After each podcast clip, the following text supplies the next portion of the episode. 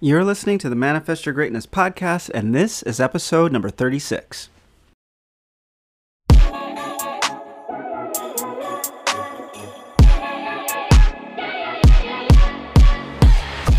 Do you have a goal that you'd love to accomplish, but just don't know where to start?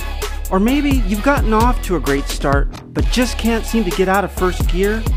I'm Curtis J. Washington, founder of the Manifest Your Greatness coaching program, and I've helped people from all walks of life manifest the greatness that they already possess deep inside. If you are committed to taking the steps required to become the best version of yourself, you've come to the right place. This is the Manifest Your Greatness podcast.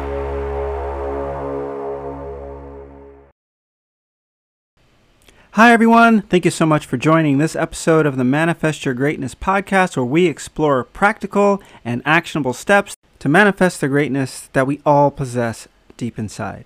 And today's topic is eight questions that can change your life. Eight questions that can change your life. Now, these questions are designed to challenge you but also to help you clarify what's important to you.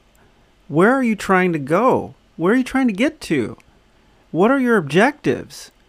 Okay, these questions should help you clarify those. So I want you to take your time in answering these for yourselves. And some of these are going to be questions you're going to want to ask yourself on a daily basis, and others are on a weekly basis. And I'll clarify which ones those are as we go through. But let's go ahead and introduce our first question which is what do I want my life to look like one year from now? What do I want my life to look like one year from now? And I want you to really visualize this. Ask yourself the details. Who do you want to be with? Where do you want to be? What does it smell like there? What are the colors there? How does it feel?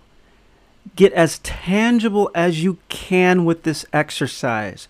When you are asking yourself this question, really, really see yourself there. The more detail, the better. And this is so important because this is going to keep you moving forward. This is going to keep you going when you feel like you're not making any progress. This is going to help you trust in the process. As long as you can keep it clear in your mind what you want to do, what you want your life to look like in one year, this will help you stay committed. This will help you stay disciplined. And this will help you continue to make progress and aim for growth day in and day out because you know what you're aiming for. Don't worry about what you know now, what you don't know. Don't worry about how you're going to get there. Don't worry about is it possible or is it not possible based on what I know at this at this particular point in my life. Know what you want. Let that be your compass. You may not have a road. You may not even have a path to get there. Don't worry about it. You've got your compass, you know what direction to head, and we're going to start moving towards it with some of these additional questions that we're going to go through right now. So that's question number 1. What do I want my life to look like one year from now? Question number two What are the most important things I need to accomplish this week? Now, we know where we're headed. So, the next thing we need to be thinking about, and we need to ask ourselves this on a weekly basis, obviously, because this is something we're going to need to, ta- to stay on top of week in and week out.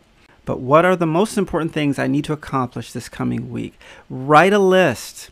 Take your time. Set aside a good 30 minutes.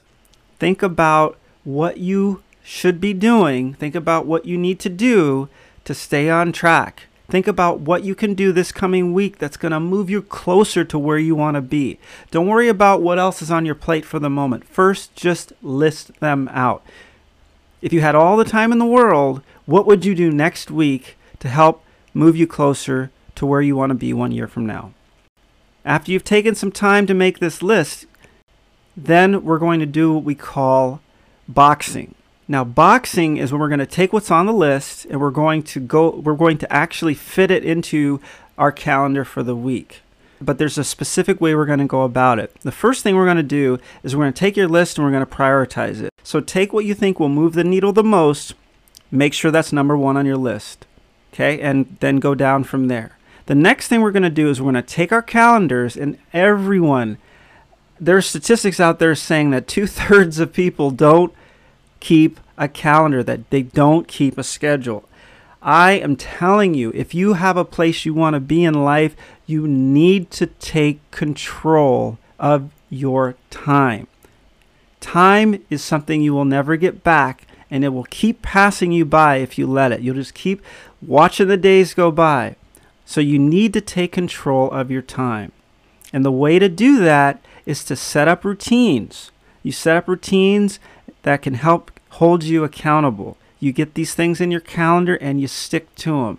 And always keep in mind, everything is not going to go according to plan. But if we put everything in a calendar, the best thing about this is that we are taking control of our own time before someone else tells us how they want us to use our time.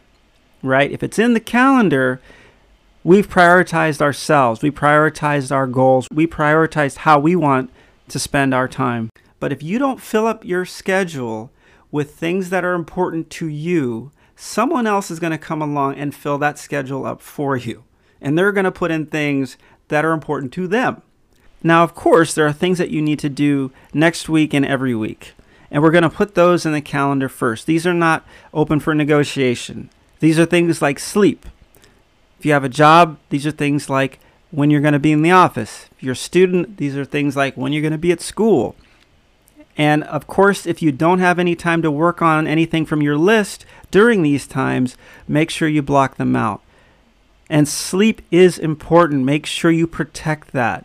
You can't show up every day and give 110% if you are not giving your body and mind time to rest as much as it needs to. So make sure you're scheduling in your time to sleep.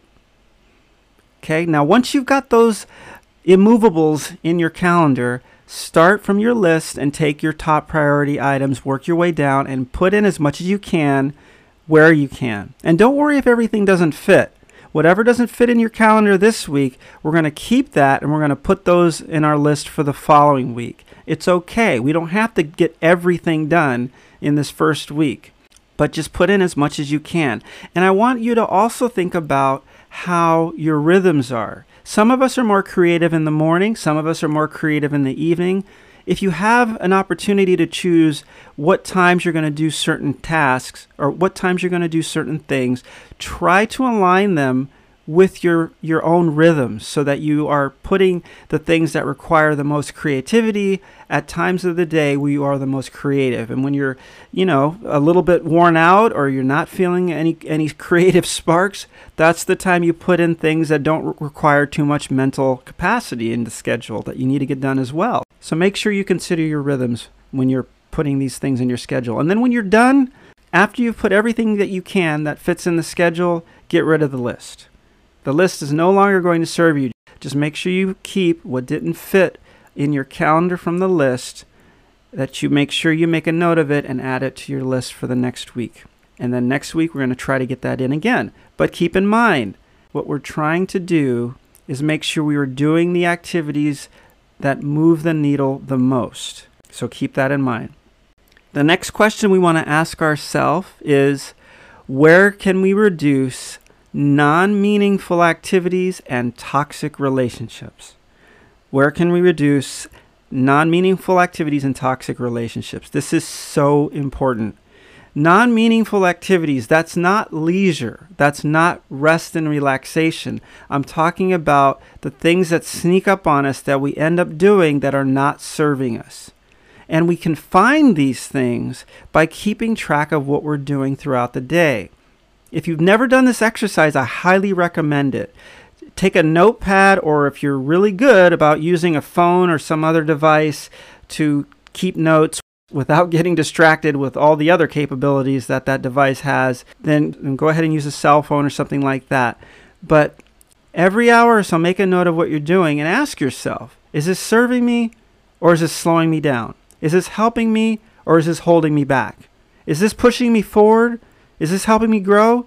Or is this holding me back and keeping me stagnant? Ask yourself, and you will be able to identify things that you are doing throughout your day that are not serving you. Get rid of them, replace them. And the way that I recommend replacing them is this boxing technique. Put something in your calendar that you know is going to help you move forward, and that'll keep you from wasting time.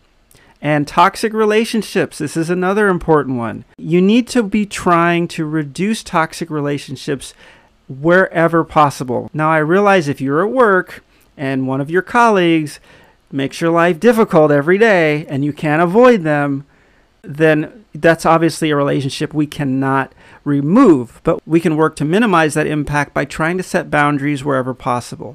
A lot of times people do things and don't even realize how they're impacting you, so make that known. So, dialogue can help make toxic relationships a little less toxic. But the big one is removing them where possible and making sure you are spending time with people who are supportive, who are helpful, and who are genuinely interested in your well being. You want to surround yourself with people like that, not just people who are going to tell you everything's going to be okay, but people who are going to challenge you in good ways. They're going to push you to move forward. You want those types of people in your lives. Those are the relationships that you, if you don't have them, do your best to seek them out. It can be extremely helpful to identify them and make sure you are maximizing your time with people like that. Okay, the fourth question is What did I do well today? What did I do well today? This is so important. We got to ask ourselves this because if we don't, we forget. If we don't remember what we did well, it's very easy for us to get discouraged and, and think that nothing is going right, and think that we're not making any progress, and think that nothing is getting done, and think that everything is terrible, and think there's no way out. Make sure you take the time every day. Every day, make sure you are asking yourself this question What did I do well today? Because when we give ourselves the opportunity to celebrate what we've done well, we are reminding ourselves to trust in the process. We are recognizing that we are making progress. And it also helps keep our motivation levels higher. And that can give us fuel, right? That can keep us moving forward and that can keep us motivated to keep pushing harder than we thought we could. And that's very important, especially because the next question is what did not go well today? The next question, question number five, is what didn't go well today? And it's also very important that we look at these things too, because we need to know what did not go well, because we don't want to repeat those things, right? If we ignore them, then we do not learn from them. Whatever didn't go well is an opportunity. We need to address it because it's a chance to grow, it's a chance to improve. So make sure you are taking the time to really evaluate what didn't go well. And once you've done that, and once you've identified those, the natural next question, of course, is what can I do differently tomorrow? This is where we take those things that didn't go well and we really use them to improve. So once we've identified them, take the time to really think about how you can change tomorrow. Really think about what didn't go well and then put a strategy together so that the next time you're faced with that situation, you've at least got another potential way to handle it that might lead to better results than you had today. So ask yourself that because that's where growth happens. When we stretch ourselves and we look at our mistakes or we look at things that didn't unfold the way we had wanted them to, these are opportunities for us to make some tweaks and for us to make some adjustments and for us to recalibrate a few things in our approach, perhaps in our attitude, perhaps in our process. This is a chance to actually make some improvements that are going to serve us not only tomorrow, but long term. So these are great opportunities to really help us grow and expedite that growth as well. Number seven is what are my values and am I living them? What are my values and am I living them? This is also very important, and this is something we need to check in on. This is something we should be checking in on on a regular basis. And when we're not living our values, our bodies give us hints. We feel a certain way, we start questioning things, we wonder, we get that, you know, that uncomfortable feeling in our stomach perhaps. We get signals, we get signs. So make sure that you're checking in with your values because we want our values to be aligned with our objectives. If our values are not aligned with our objectives, we're going to be pursuing someone else's goal, right? We're not going to be pursuing our own goal because what we're doing has to have meaning for us. If it doesn't have meaning for us, then we're doing it for the wrong reasons. We have to be making sure that our objectives are aligned with our values. I have a whole podcast episode dedicated to this topic. So if you want to dive more into the importance of honoring your values, check out episode number 26 The Importance of Honoring Your Values. Also, values are something that are critical in the Manifest Your Greatness coaching program. We leverage a tool we call the values pyramid to help us identify what our values are. And once you see what those values are, you can really start asking yourself some really good questions about what you're doing now and if it's serving you in the long term or not. We all have to do things we don't like, but we don't have to plan to do things that we don't believe in as a purpose, as a long term life goal. So if we know what our values are, we can start making those changes today and we can make sure that the objectives that we have set for ourselves are aligned with them. Then we know we're heading in the right direction and we're not going to get halfway there and realize, you know what, maybe this isn't what I thought it was, right? And, and even if we do make some course corrections along the way, they're going to be relatively minor, right? Because we're still heading the right direction because we know what our values are and they're guiding us. Every now and then, of course, there's going to be some fine tuning that happens, but those values and living by them is extremely critical in helping us reach fulfillment long term. And the last question is what are my greatest strengths and how can I leverage them? It is so important to know your greatest strengths. This will help us know how we can best serve and will help us understand why we love doing what we love doing. When we know what these strengths are, we can also understand what we can delegate to other people because we can see what our strengths are and we can understand what they are. We can focus more on really exemplifying those strengths and we can seek help where we need in other areas instead of trying to be everything to everybody. And there's a great survey that you can take called the VIA Survey of Character Strengths, and it's a free assessment. It only takes 10 minutes and it gives you so much information to help you understand what your best qualities are. It's a free self assessment, and I'm including the link to their website in the podcast description for your reference. And over time, your strengths can change. And this survey you can take as many times as you want. So I would recommend taking it maybe once a year or once every couple of years. It's very interesting to see how our strengths change over time, and it also helps us make adjustments in terms of the support we need as well. So take that survey. It's free and it's very eye opening.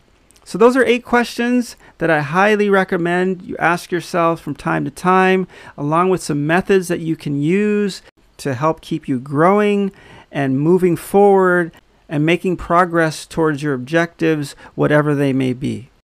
Thank you for listening to this episode of the Manifest Your Greatness podcast, and I look forward to spending time with you again on an episode in the near future. Thanks for tuning in to this episode of the Manifest Your Greatness podcast.